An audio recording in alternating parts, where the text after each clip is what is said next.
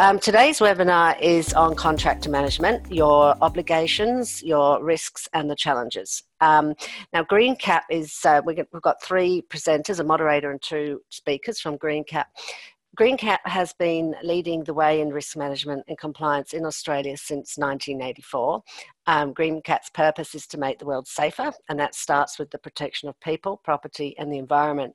Assisting businesses in managing risk and compliance, GreenCap delivers value through practical and tailored risk management solutions.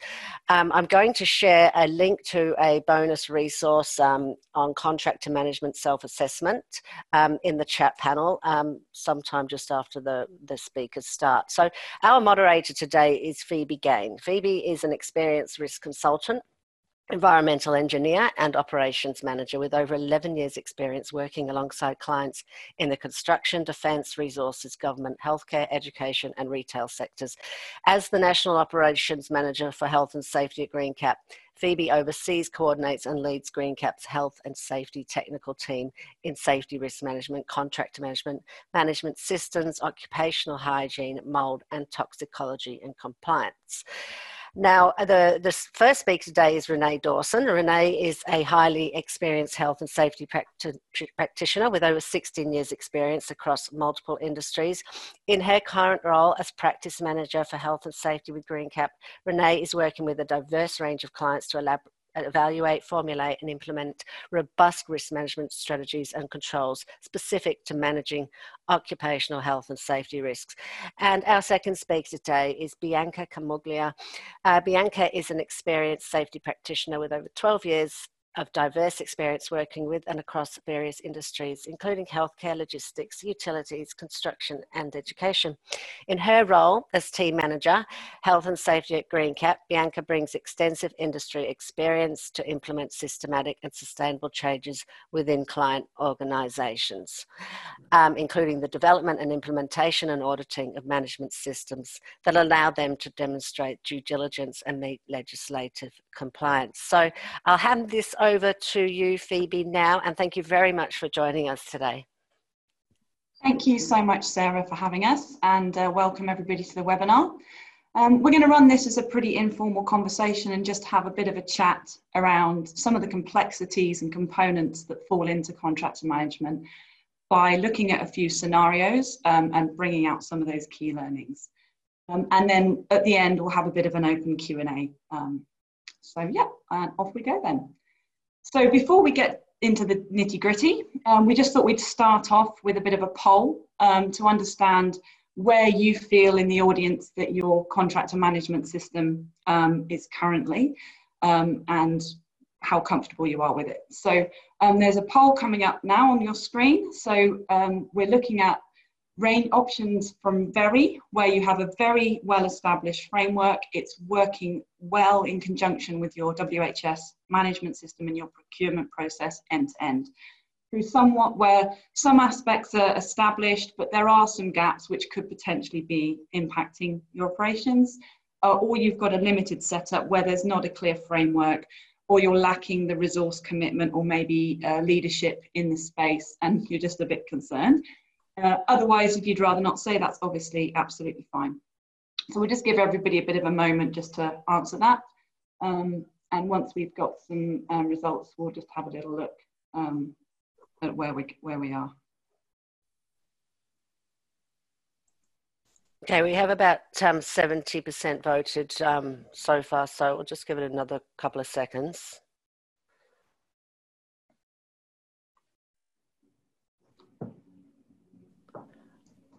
All right, I think I'll end, end that now. Got 75%. So you should see the results.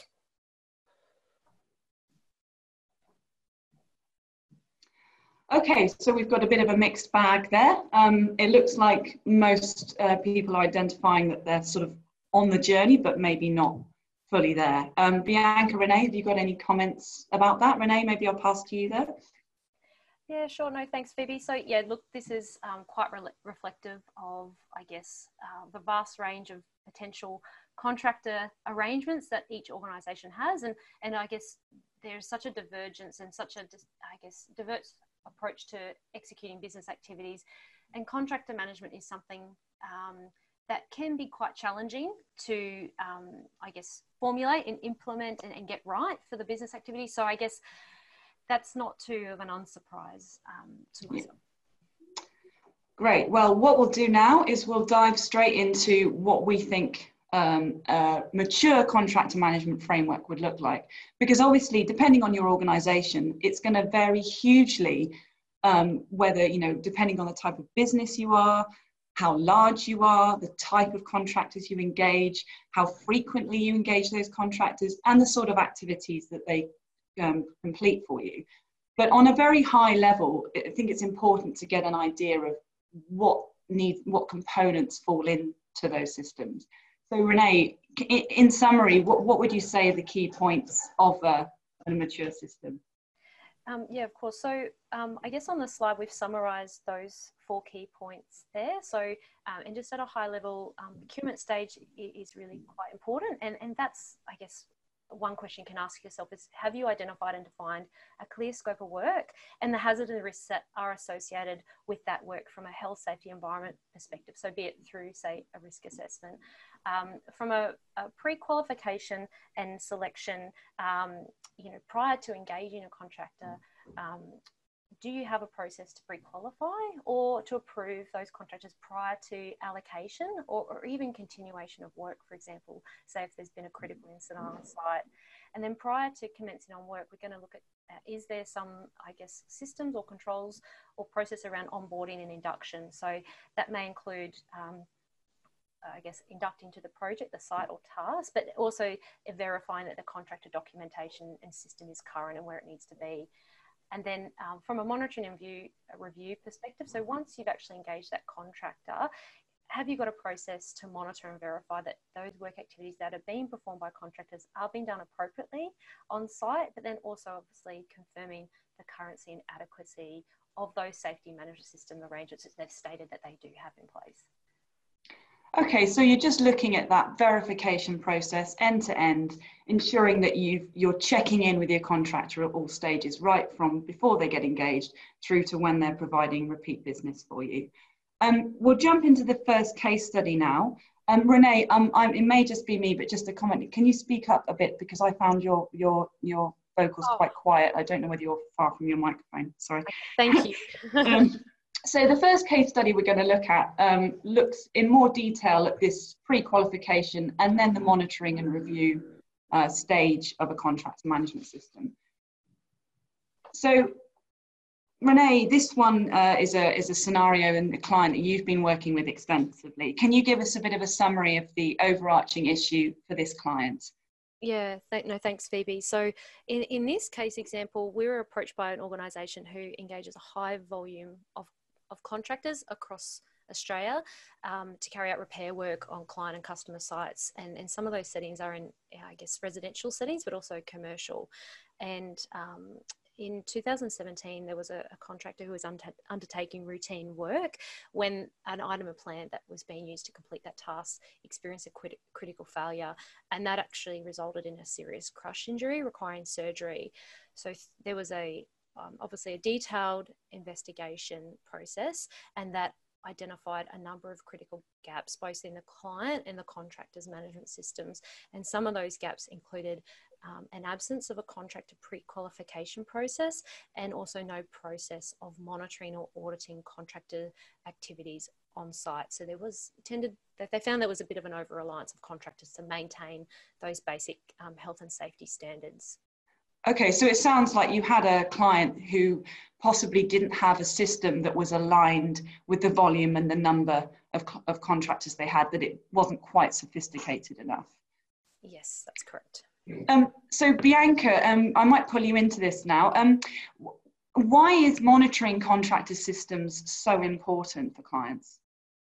Sure, yeah. Often when we engage contractors, they're performing a range of services over a period of time, and could potentially, in this case, um, be over quite a number of sites. So it's really important that you do monitor um, your contractors post engagement to ensure that contractors are performing the work in accordance with the, the way in which they dictated to you through the um, procurement phase. It's really important that we are monitoring and um, managing that relationship moving forward because essentially there's that due diligence requirement there to monitor um, and review contractor work. So making sure that they're doing what they said they were doing in that um, first phase is, is imperative. Yeah, yeah. Okay, so so Renee, how how does that monitoring and review process work in practice, and how did it work for this particular client? Yeah, so there, there was many parts to this, um, but I guess in, in summary, I guess we firstly assisted that organisation establish a robust pre-qualification process up front. And and it's a requirement for those contractors. They must satisfy and maintain. And without that then the contractors are actually unable to be allocated or signed any work. Um, our, our team uh, undertake periodic audits um, of the contractors management system for, from a desktop audit process. And that's actually in addition to pre-qualification um, and then we also periodically audit the work activities that have been on site. So there's a physical inspection across varied work sites and settings routinely throughout I guess, um, uh, you know, the, the year. Um, and, and, that's to really assess and assure the adequacy of those health and safety arrangements and controls. So with, with such a high number of contractors on this, for, for a large client like this, and, and you know, that, that regular turnaround of, of service, there must be situations where you're getting you know corrective actions and non-conformances and i imagine that becomes quite a large data set. How in those complex scenarios can you ensure that those uh, non-conformances etc get handled appropriately and consistently? Yeah, so I guess firstly, it's really important um, that we are being very open and transparent and really sharing the learnings and outcomes of that site audit um, or desktop, I guess, audit at the time of inspection. So the, those areas of non-conformance or opportunities for improvement are raised um, and openly discussed with the contractor. So there's a level of understanding of what the gaps were and also what um, some of those um, controls or actions to close those can be. Um, if there's a critical situation, then that um, escalates as well as a different process around that. But with regards to capturing those corrective actions, um, I guess we've invested a lot of time and energy to make sure we get this right. And that took time um, and it also took engagement and it also took a, a, number of, I guess, a bit of a mix of digital solutions. But I guess we've got an, uh, there's an audit report that's generated and that details corrective actions. And then there's actually a, a system that, that is used to capture corrective actions that are then formally raised. And then um, there's a time frame that gets allocated. So, yes. Okay. Yep. Yeah. So it's quite it's quite involved, but it's involving a variety of tools to help you ensure that you're capturing that data and managing it appropriately. Yes. Um, one, I'll just quickly we will move on to the next case study very shortly, but I'll just ask one more uh, query around it. It was obviously a bit of a challenge to implement this because if you're dealing with so many contractors and your client and the organisation as a whole, the cultural shift would have been a big journey to go on. Can you just give us a brief summary of how that's working and what have been some of those challenges to, to in, implement this system? Yes, um, and I guess you, you, know the work on safety culture engagement is is never is never done.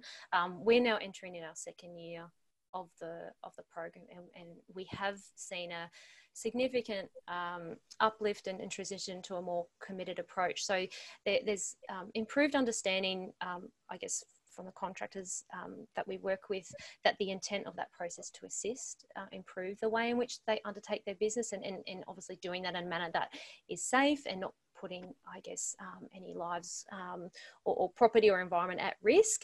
And um, that assists them in meeting their obligations requirements, but also that organisation in demonstrating due diligence. And so there has been, um, we have seen a shift in the culture, both through that organisation because that middle management has been actively engaged and brought along on the journey, but then also the, the, the contractors themselves. Okay. So yeah, so it just sounds like you know these big uh, big change pieces do require you know commitment at all levels of the organization to drive that and then continually assess it um, because without that ownership within your own organization you're not going to be able to roll out something effectively like this um, so just quickly to summarize you know from, from what you've said it sounds like by implementing a, a, system where you are doing that on-site verification of the contractors, um, the client and the organisation's got more confidence that the work that the contractors is is doing is in line with what they said they do, and that they're discharging their obligations with regards to contractor management. Um, so over, I mean that that seems like a you know that's a really good example of where implementing something from a consistency can reduce the complexity of a large contractor portfolio. We might jump onto the second case study now um, and look more around uh, the sort of high level uh, review of um, the setting up of the contractor system and then looking a bit more in detail at that pre-qualification and onboarding and overarching process. So Bianca, can you run us through this particular scenario, please? Yeah, sure. So we were approached by a major green power provider uh, to do a worker safety management system review. This particular uh, client had no formal contractor management in place, and uh, that was the predominant part of their business. They had very limited staff in an office, and they were managing large assets nationally. So was this an Australian organisation or were they, how did this come about? Was this an acquisition from an overseas company or was it Australian? Yeah, so this particular um, client was an overseas owned uh, PCBU. The business was set up within Australia uh, for assets working within Australia. So there was a little bit of um, negotiation with the initial stakeholders around uh, setting up who the PCBU was and the officers. That was really important to define that at the beginning of this project. And I can imagine that required a bit of upskilling and education piece for the client around the familiarity with Australian legislation. Oh, definitely. That was one of the major things that we had to do was sit the stakeholders down and bridge that gap with the Australian legislation. That was really important so I suppose from a contractor management system perspective, it's obviously ensuring that when you you set out on these processes, that your organisation and those key influences within that organisation have the understanding of what their obligations are before they start effectively leading the process. Um, Renee, I might just quickly ask, um, when you've got a contractor, you know, obviously working op- operating in Australia uh, and a client sourcing uh, international contractors. What are some of the challenges that that brings in terms of making sure those overseas contractors are working to domestic requirements? Yeah, so I guess yeah, there's obviously a level of complexity around that because you might be procure particular services um, or quite specialist to say a particular plant um, that you need those requirements for. So yes, there needs to obviously make sure that you there is an um, having a look at those arrangements and, and seeing that they are actually relevant and I guess contextualized to the Australian um, operating environment. And we also see that on the on the other side where we may have clients who are based overseas and they may actually engage contractors or, or maybe have a quick startup of operation here in Australia and they need to, you know, urgently mobilize and, and lean on, I guess, um, a whole diverse mix of resources to deliver those services. So, what we tend to find is that there may be um, a management system that's developed overseas that gets leaned on in that Australian um, setting, and, and there may be potential, um, you know, uh, gaps or blind spots that might be introduced um, by doing that. And, and, you know, as Bianca said, just taking that diligence to really just have a look and make sure you are contextualizing those management systems and also how you are engaging and what checks you're doing. Um, sure, sure. Yeah. So, um, just back to this scenario, Bianca. Um, what was the process here? What came first? Was there an, was there an over, overall review of the system, or did we dive straight into the contractor management process? What what what was the the flow? First part. Yeah, so essentially we did have to have a look at the overarching workplace safety management system first. Um, it's really important that when setting up any systems uh, that you have an overarching framework to run against. So we performed a gap analysis in the initial part to see what the worker safety management system was, and we undertook to um, get that set up strategically first before we delved into the contractor management. So um, it's that you know for, for a green energy provider or any utility provider i can imagine you have a huge diverse range of contractors from the sort of tier one constructors down to the sort of mum and dad operations and maybe more regional asset sites how on earth did you design or implement a contractor management system that was flexible enough to deal with those differing levels of sophistication at the contractor end Yeah, good question. So it was really important for us in the front to um, contextualize the business and align that, especially to the new standards. 45001 asked that businesses do contextualize that. So it was really important for us that we did make this contractor management system work for this particular contractor and meet the needs of both those mums and dads and tier one contractors. So it was really important that we had a very scalable approach and made sure that we were doing that in accordance with the risk profiles that each of those contractors bring to the projects. So, if you had one piece of advice for our audience around designing a contractor management system that isn't overcomplicated and is flexible, what would that key takeaway be? Yeah, so making sure that your approach is uh, scalable, that you're matching it against your risk management profile or your risk appetite within your own business, and making sure as well that the um, the most easiest option for the workers to take in any part of the process is the safest. So, so what do you mean by that? Can you elaborate a little bit there? Sure. So, essentially, when we make the easiest option the safest option, then you're allowing staff to be set up for success. When there's an easier option, or if there are gaps in the system that allow people to make other decisions, um, then that's where you can open the gate for um, potential decisions to be made that lead to the non-safe um, approach or the safest procedure. So the human nature, you know, people always take the easy way out. So you've got to Correct. make it a bit of a fail-safe system from that perspective. Okay, great. So, so what were the major take-homes from this project? Would you say? Yeah, so for us, it was really important to make sure that the stakeholders were engaged, that we had a really big upskilling piece. This particular client didn't have any internal resources. So it was really important that we did work with them and we gave them the knowledge, the information, and the tools to be able to manage their workload. Uh, so it was about integrating the contractor management requirements into their everyday activities. That was really essential. Okay. So what we might do now is we'll just go on to a third scenario. Um, and I'm just going to throw this one out to you guys. Um, and let's look at it from the sort of end-to-end framework view.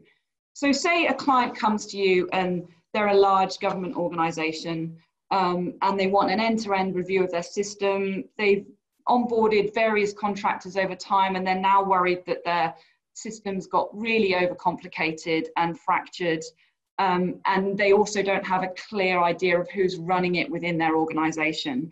Um, and, and, they're also not sure they're even evaluating um, the system appropriately. In that scenario, where on earth do you start? Um, Renee, maybe I'll ask you to, to field that one.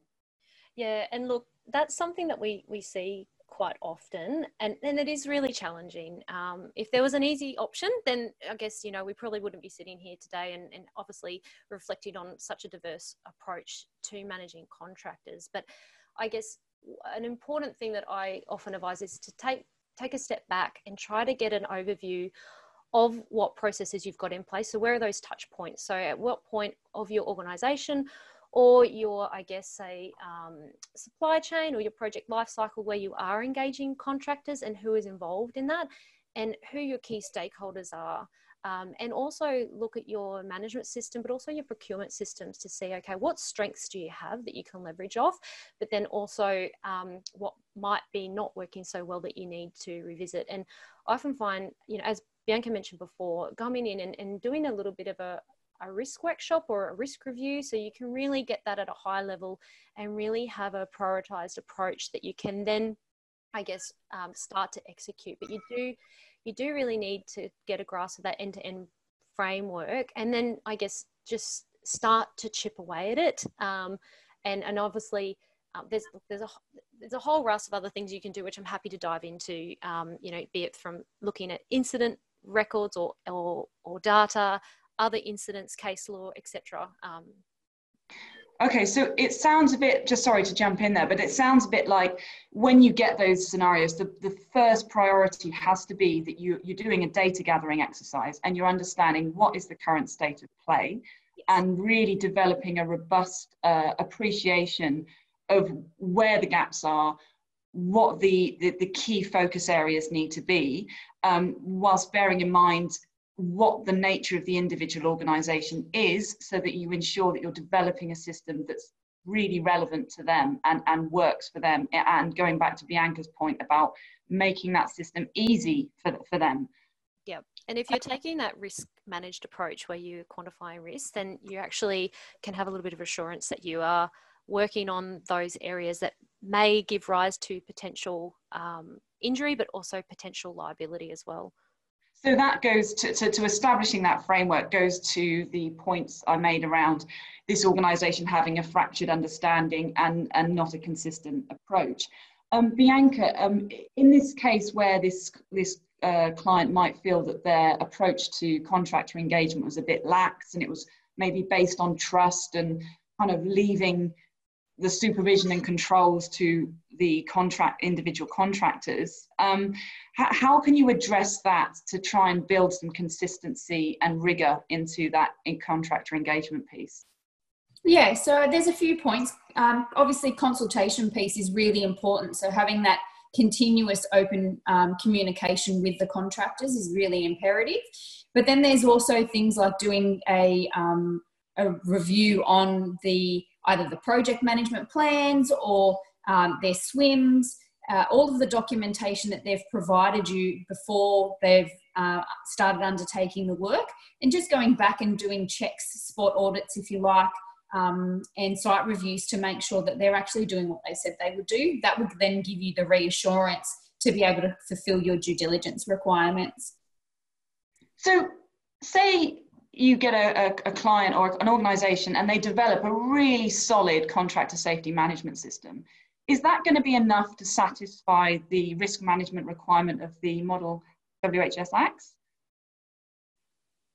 So I'll ask you about that, Bianca. Sorry. Yeah, no, that's okay. No dramas. Um, yeah, no, um, no, it won't. On, on its own, it won't. You you still need that monitoring and review of contractors. That's part of the legislation and part of the due diligence requirements. So it is really, really imperative that you, you add that into the process. And that needs to be underpinned by the whole work health safety management system of the organisation as well. Okay, so surely when you do a complicated, uh, when you have a complicated setup, I'm imagining the approach you would take would be very different to say if you had a very simple organizational structure where they only needed, say, one to 10 contractors. Um, Renee, how in depth or complex does a system need to be based on an organization? Um, well, I guess you want to try to make it as least complex and complicated as possible. So you want to make it um, simple and easy to navigate and easy to achieve. Um, and I think that's sometimes what can happen and, and through goodwill that, that, sometimes there's a lot of controls that get put in place but they you know as we've discussed can become i guess somewhat overcomplicated. But i guess it it does the framework that you put to, to put together as we've discussed does depend on the employer's risk profile and the risk profile of the contractors. So it, it needs to be appropriate to the type of contractors that are being engaged. Um, and so i guess so for example if you are engaging I guess, a, low risk contractor, um, such as, you know, in a, in a non-pandemic environment, just to say like a routine um, office cleaning contractor, they would, um, you know, require less scrutiny than versus someone who's doing high risk work, such as um, window cleaners. And actually, it's interesting you bring up the pandemic environment. As just just before we close and go to our second poll, um, what have you observed in terms of effective implementation of contractor management systems during the pandemic because I would imagine that you know we've, we've been in a scenario where organizations have had to rapidly switch tack and change the way they manage things and also roll out a whole load of new information to their contractors to ensure business continuity. Renee, can I just ask a few um, questions around on current projects you're working on, how has that worked effectively and not so effectively? Yeah, so I guess um, uh, we have seen, um, you know, with organisations who, um, in their response, have, I guess, ceased contractors coming to site um, just because of obviously their own um, risk strategy. But then there are obviously, um, you know, essential services where they still need those contractors to be, I guess, engaged to deliver their services. And uh, what we've seen is, you know, firstly from a, a cleaning point of view, there's been a, a lot of, um, you know, review and, and support around, you know, that I've seen organisations provide their cleaning contractors to make sure that they've got the, the standard um, of methodology um, to the level that's needed, because obviously the effectiveness of that cleaning methodology is obviously going to be um, you know key to that organisation's success in responding in the event of say a, a suspected or confirmed case um, but obviously also ensuring that work environment is um, I guess main, is cleaned and, and maintained at the, the, standard that's needed. And then we've also seen situations where there's needed to be a complete review of uh, firstly, maybe where contractors are going on site. So, if the event you do need to do some contact tracing, considerations of any sort of tools or equipment that might be brought to site, or even those that might be shared, because obviously cleaning and disinfection of those, and even some of the things around the issuing of permits and that, that permitting um, aspect, and you know, uh, handling of locks and and um, you know permits and, and so forth. So we we and also I guess um, the other thing coming to mind is is those things that might not be obvious. So we we had um, advice um, for one particular client where they had an intercom on a gate, which was a high touch point, and they you know they, they didn't realize at, at first that it was a high touch point. So we've also had to sort of um, i guess we've seen I guess again that that need to step back and really get a bird's eye view, um, and then obviously make sure that you, because obviously contractors are, are, classified as workers under the Act, so also needing to ensure that they are captured as part of that sort of pandemic sure. COVID safe. Yeah.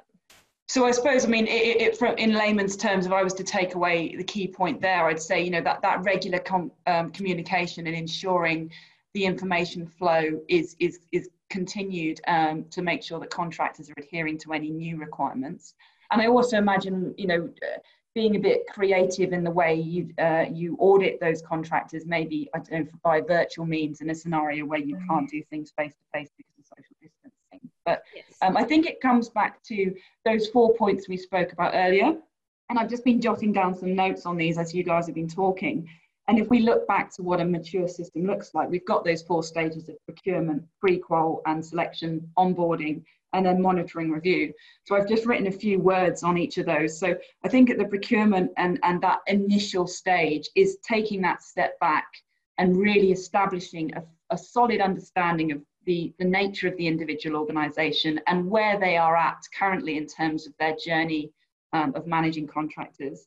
And then when you're implementing a pre-qualification or selection process, it's, it's making sure that that's flexible to capture all range of, of contractors and making sure that they're, it's rigorous without being overcomplicated. And then the onboarding piece, I'm, uh, I think that's where that key education and upskilling um, requirement comes in to ensure that contractors entering your sites and working for your organization really understand the things that they said they'd do at the pre-qual. Um, and then following that through at the monitoring stage and being consistent and simple with regular communication to your contractors throughout the process. So uh, that concludes our discussion around the scenarios. So thank you so much, Bianca and Renee, for your, your comment. Before we finish, we just wanted to have a quick poll again with our audience just to see how this conversation's gone and whether it's triggered any thoughts for you in terms of your system. Um, so uh, I'm comfortable in terms of our organisation has got this covered. We are all good. Um, or maybe our discussions prompted a few changes for you and highlighted that you might need to go away and revisit areas, or it's highlighted to you that there is still quite a lot of work to do. Um, so, or if you're unsure, that's fine. Um, so feel free to answer those, um, and then we'll just have a quick look at that, and then we'll move to an open Q&A.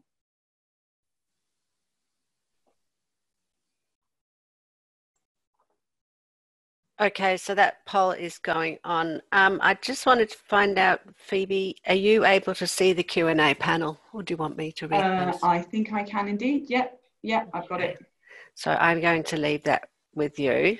Sure. Um, we currently have 61% voted, so I'll just wait a few seconds.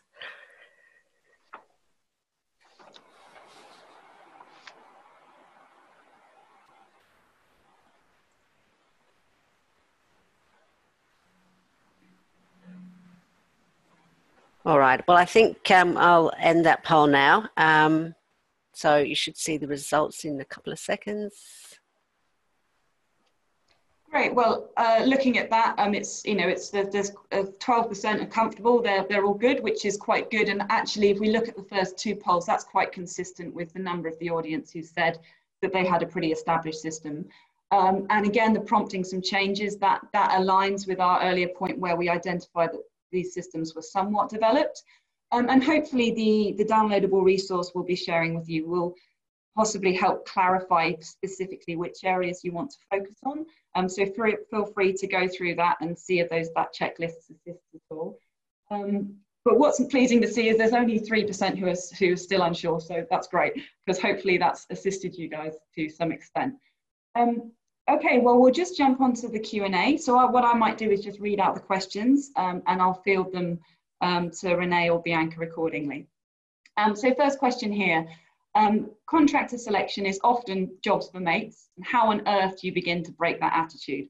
I think that's a really relevant question, um, particularly where you have established relationships within an organisation, um, and perhaps smaller organisations that don't have, you know, established procurement or panels, etc. Um, Renee, I might just ask you to talk to that behaviour change piece. Yes, and it, it very much is a behavior change piece and i guess you know we do see that um, very often and i guess um, in a previous life um, we actually had a, a particular staff member who was undertaking work and they actually left the organization and came back as a contractor. And um, because there was such an over reliance on trust and uh, look you know this person's is you know uh, we know him it's fine um, there was a lax attitude and, and this individual um, unfortunately was very seriously injured after trying to pull a prank on a, a, colleague who was operating a forklift at the time and the, and the employee didn't see them and actually reversed and, and ran over this individual um, so that was a i guess that sort of just came to mind which is really really critical and actually sent a lot of shockwaves and you don't want to have something like that happen or eventuate to prompt change, but it is very much a behavioral change piece. And that's why it's so critical to look at trying to identify and engage, particularly your middle manager, your supervisors. A lot of these, I guess, individuals are very time poor, but they are really critical to engage. And also, if you can make the system workable, um, then and, and make it easy for them to achieve, um, but it, it, does take time.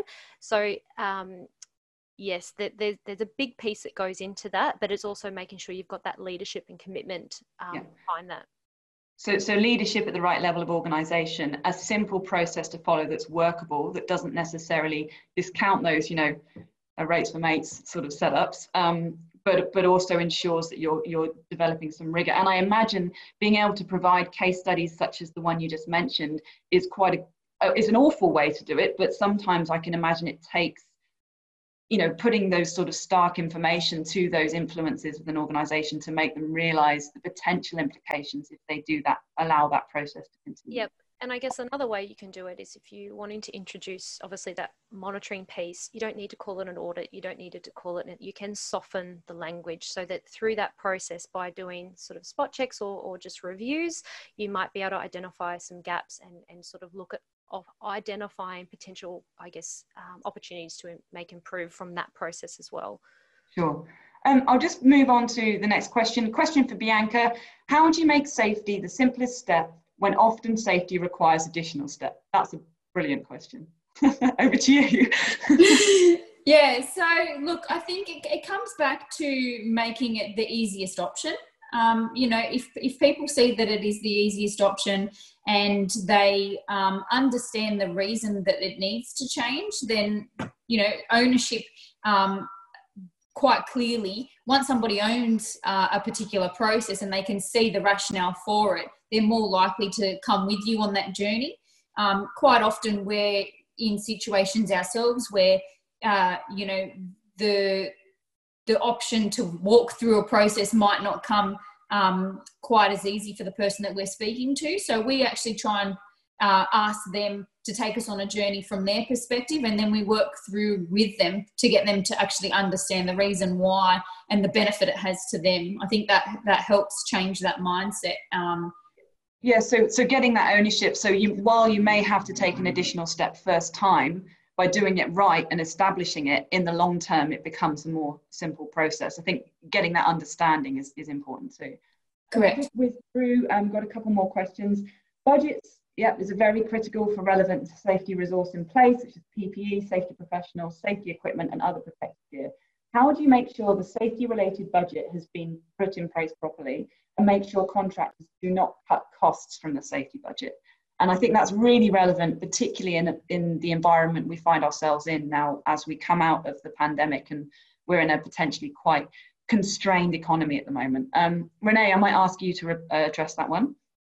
Yeah, so I guess, um, you know, not having controls in place and, and using, I guess, budget as a, as a barrier is, is not a reasonable excuse for not obviously meeting your health and safety obligations. Um, so I guess the and, and look, you can look at addressing that through the, the contracts, um, your service level agreements that you're engaging. And if you've got that very clear scope of work and those expectations defined, then that should help, um, I guess, really identify that. But it, it's, um, yeah, so I guess, yes, budget is really critical, but it doesn't become a reasonable excuse at the end of the day.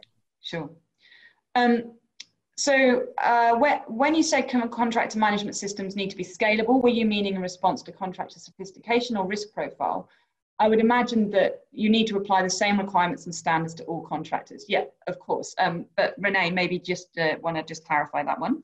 Yeah, so, and look, you know, Bianca can certainly add to this, but what we've often found sometimes is that, um, you know, if you are having a, a means to risk assess those contractors and the work activities that they're performing, then that can then dictate those relevant controls or systems that are needed for that. So whether it's you know uh, very high, high or low, or for example, um, that that's sort of what we mean around that scalable and having that flexibility because you're not going to want to apply the same level of scrutiny to say, I guess, a, a low risk contractor as opposed to say a tier one high risk um, contractor. Sure. sure. Okay. Um, Bianca, here, one for you here. Um, how do you make sure contractor pre-qualification does not become a paperwork review process only and avoid keeping those contractors who have good experience and capability but don't have that documentation in place out the door? Yeah, so I think, look, documentation, nobody likes it, but it is imperative because it's the, I guess, the evidence that we would all need to produce shall something go wrong. So you know, it's essentially what you need to do is have a reassurance in that real procurement phase around what their system is and how they're implementing that. So if you can get around that by not having documentation, then um, as long as you're satisfying that need, that's sufficient. Um, there will still be need a need for some level of documentation. I'm not quite sure how you would get around it with none, um, but there needs to be a level of um, yeah, scalability. You know, you might have a mum and dad who might not have a certified system that might not look as jazzy and have a, you know, 20, 30 policies. But if their SWMS and if their documentation at that at that um, worker level or at that task level includes all of the information and meets all of the legal requirements, then that satisfies as well. Yeah, sure. So I suppose it's, it's identifying what is the critical documentation, and as long as that's in place, you can probably be a bit flexible with, yeah, like you say, how jazzy something is. Correct. So um, the next one, how do you monitor the contractor's credentials, i.e. by license, permit, certification? Um, expiry dates don't count for penalties, judgments, revocations issued by certs as organisations, as contractors' compliance status changes daily. Um, I might answer that one actually. Um, obviously, there's there's heaps of ways of uh, doing that, um, but as I think if you have that uh, consistent pre-qualification uh, and checking process. Um, often that there are a, there are a whole load of different digital solutions that offer that service, um, which will give you sort of regular updates on um, when a license is going to expire or whatever, or, or, or, they need to upload a new certificate. Um, but then, you know, if it's a very simple setup, then as long as you have a consistent uh, sort of cadence to your checks, um, you know, whether that be weekly or monthly or you, you have a, a, requirement of contractors on as part of their contract to advise when a license is coming up for renewal. You have a lot of mechanisms and levers that you can pull to check that that compliance is ongoing. Um, In pre-qualification, where a smaller or less mature subcontractor is tendering, how can you best compare provision of their documents versus that of a larger subcontractor?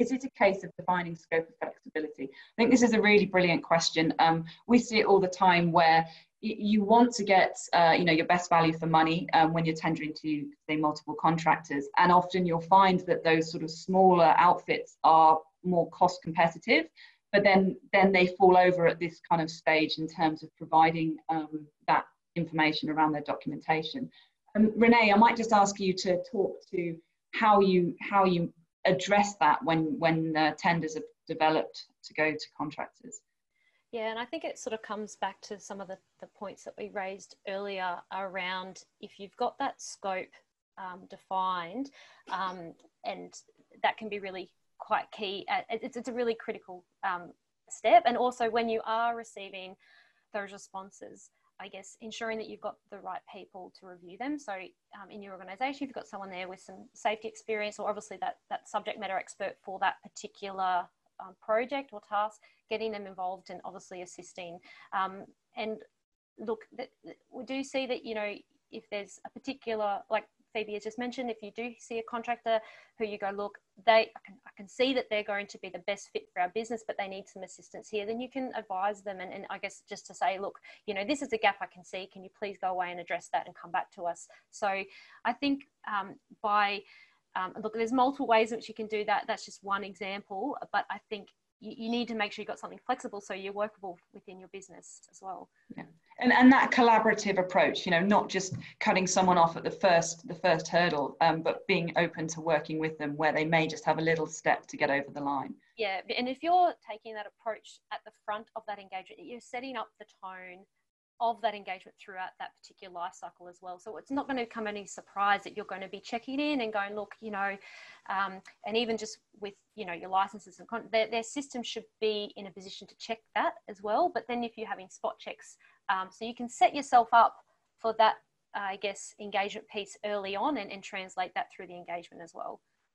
Sure. Thanks, Renee. Um, I might just, we just ask these last two questions, um, and um, what before I answer those, just uh, the free bonus resources are downloadable, and that will be emailed out post post the um, webinar. Um, okay, so these last two here, um, within our organisation, we have been advised that we must request a copy of contractors' WHS documents, review them, and then ensure the contractor is carrying out work in accordance with their documentation. This is challenging when it comes to trades as we are not technical experts, which is obviously why we engage tradies in the first place. How do we manage this obligation? If we review their WHS documents, are we taking on liability if the processes are actually inadequate? Um, Bianca, I'll just ask you to field that one. Yeah, no, that's a really good question. I get this quite frequently. When we're reviewing uh, our SWMS, it's not about the way in which the task is being done. It's making sure that that, that safety documentation actually has all of the key points. So, like myself, I'm not you know a technical expert on how to drive a forklift or operate an EWP. So, for me, when I go on on site, I want to look for the key areas of does this person or has this person identified what their key risks are? Have they identified what their controls are? What are their training and qualifications? It's all those things that are listed out in the code of practice in relation to um, the SWMS documentation. That's what you're reviewing. It's not necessarily the specific steps in which that contractor is, is undertaking the work. Of course, if you've got experience and, and expertise, then yes, you can apply that. But again, it's about that consultation and that review and that discussion that you're having with that subject matter expert. Thanks for that. Okay, so last question here. Uh, we have a number of contracting companies embedded in the business and working on site daily. They work under our site safety systems and PTW processes. They have the attitude that they are irreplaceable and so do their contractor managers. Uh, as an HS H&S resource, how do I carefully get the contractor managers to see their compliance is average at best and improvements need to be made? More I could say, but leave it at that. I think that speaks volumes. Um, Renee, um, do you want to just res- respond to that one? Yeah, I guess um, what you could do is is you know look at sort of launching a new initiative to say, look, you know, I'm going to get out and about, and you know, just as part of that sort of proactive approach to safety, I'm just really keen to get involved and, and get an understanding of the project and how I can support you, and I guess use it as a bit of an engagement process, and then you can sort of, I guess. Um, get yourself there to site and then be able to work in I guess, a bit of an observational don't go out with your clipboard first time. Just go out and have a chat and start to do some observations, and then start to build up those trusts and those not the trust, but get your relationships, get your face known, get your name known, get your name out there, and then start. To, uh, that's how I would be doing it. I'd be then next time you go out. Okay, look, last time I was here, I noted this. I just want to have a chat with you about this. Um, it will probably be largely conversationally to begin with, but then I think it's just that shift in approach, and then slowly in time you can work up okay look this is the second time i've come here this is what i've noticed this is really now your responsibility to to address this um, yeah yeah so it's a work in progress but it requires commitments on both sides yeah, yeah. And, and thought and you have yes. to you know you have to um, you have to be a bit considered as well about how you go about that yeah um, I, I, was going to finish up there, but one last question's just popped through. So this will be the last one, and then we'll I'll hand back over to Sarah. Okay. Um, if some contractors have their own permit system and others don't, we as the hiring company or PCBU have to have our own permitting systems that all contractors have to default to. And how do you manage this? Um, Bianca, I might just get you to talk to that last question.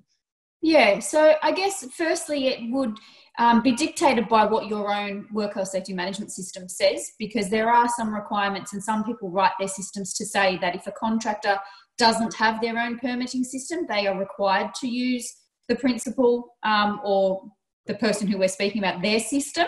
So if that's what your system actually says is your contractors are required in the absence of their own to use your system then that's the way it needs to run. Um, and essentially whoever the um, owner of the asset and the person managing the particular asset they're needing to be involved in the process regardless of whether um, the contractor has their own permitting system. So you know, we, we see this quite a lot with facilities managers, for argument's sake. You know, they might have an electrician who goes out on site and that electrician has his own permitting system, but the facility manager also. So both if both systems says that they are both required, then that's what needs to happen. But essentially, uh, you know, it comes back to the due diligence requirement. The facilities manager has a requirement as a business owner and as an asset owner to have his system fulfilled. So that permit needs to be done and then that electrician will have his own. Um, so if the electrician chooses to use just the facilities manager, then he can do that because he's still satisfying the fact that he's actually completed a permit. All right, thank you very much, um, Bianca and Renee, and thank you all for joining us. Um, any other, other questions you may have, um, when the email comes out with our downloadable resource, there's a email address where you can send your queries directly to us um, at Greencap, and we'd be happy to answer them. But uh, I'll pass back to Sarah um, to close this out. Thank you very much, um, Phoebe. Um, I really appreciate the expert advice today from your team at Greencap. So um, I will send a recording out later. The resources that they've mentioned have are in the chat. There's a link there, but it will also go out via email. So please check out those resources.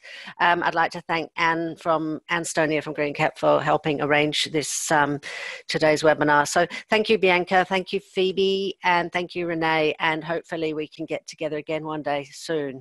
Okay. Everyone, Thanks, everyone have a great day. Thank you. Thanks very much. Thank you.